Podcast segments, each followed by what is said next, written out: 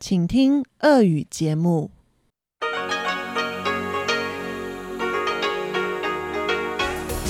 В эфире Международное радио Тайваня. В эфире русская служба Международного радио Тайваня. У микрофона Мария Ли. Мы начинаем программу передачи с Китайской Республики.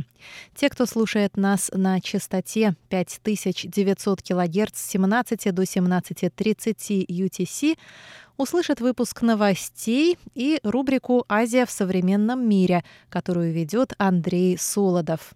Те же, кто настроится на частоту 9590 кГц с 14 до 15 UTC, услышат также передачи «Экскурсия на Формозу» и «Ностальгия. Песни минувших лет» с Лилей У.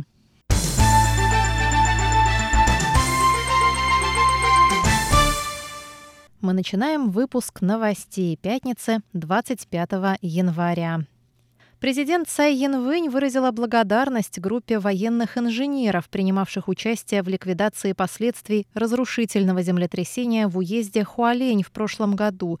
Землетрясение мощностью 6,4 балла привело к гибели 17 человек и еще 285 пострадали. Президент встретилась с отрядом военных инженеров в пятницу. Она сказала, что солдаты – первые, кто поспешил на помощь жертвам землетрясения – и призвала войска выполнять свой долг и в новогодние праздники. Ваша работа по ликвидации последствий землетрясения в Хуалене вызывает гордость. Она также показывает вашу важность для общества. У тех, кто защищает Отечество, нет отпусков, а стихийные бедствия – вещь непредсказуемая. Задача ваша трудна, но чрезвычайно важна. Даже в новогодние праздники многие из вас остаются на службе и готовятся защищать страну. 看到仍然有部分的弟兄姐妹留下来赞美。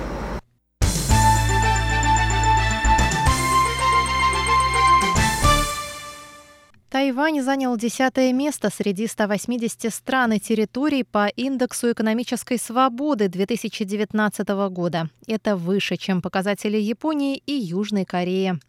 Доклад с индексом экономической свободы был опубликован 24 января аналитическим центром «Фонд наследия», базирующимся в Вашингтоне.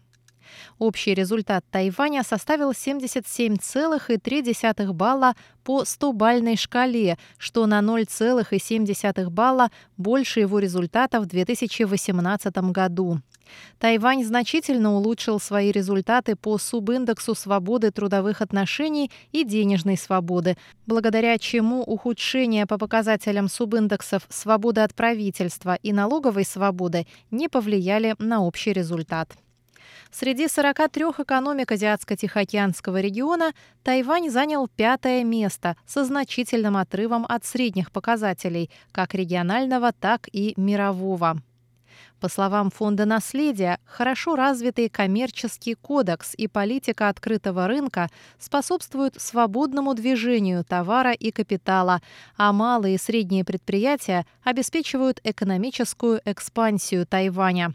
Однако, чтобы снизить зависимость от Китая и увеличить объем торговли с другими странами Азии, Тайваню необходимо повышать конкурентоспособность и открытость, уменьшая стратегическую вовлеченность в сектор экспорта и ослабляя ограничения для финансового сектора. Тайваньский совет национального развития заявил в пятницу, что начиная с прошлого года правительство активно развивает программы поощрения тайваньских бизнесменов в Китае к возвращению домой и инвестированию в тайваньскую экономику.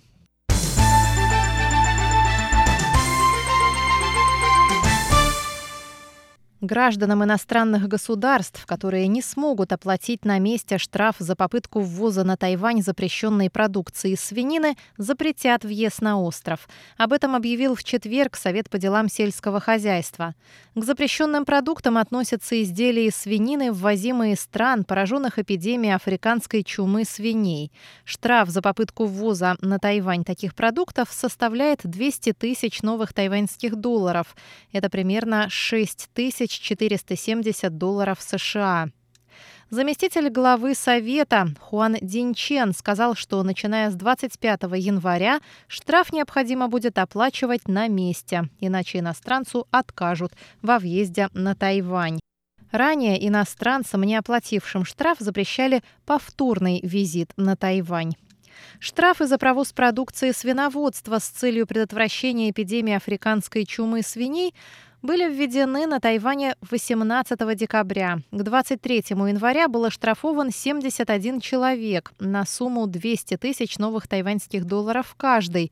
В 18 видах продукции, которую они пытались ввести на остров, нашли вирус заболевания. Все эти продукты имели китайское происхождение.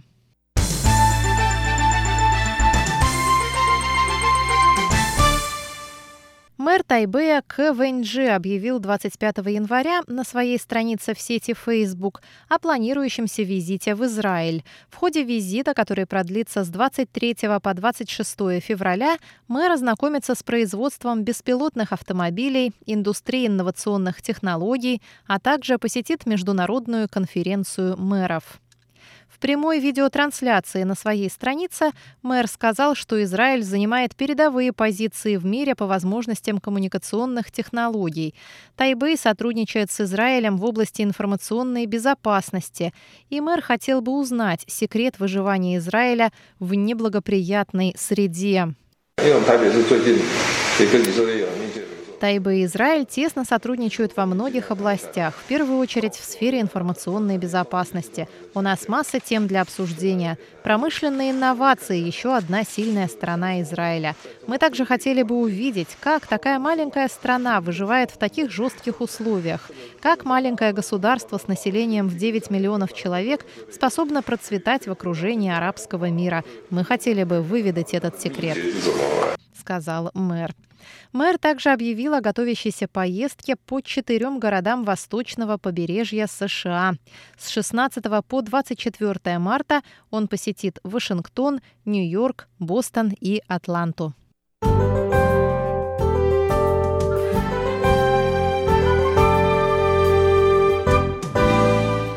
Далее о погоде. В субботу на севере острова ожидается облачная погода и нашествие холодного фронта.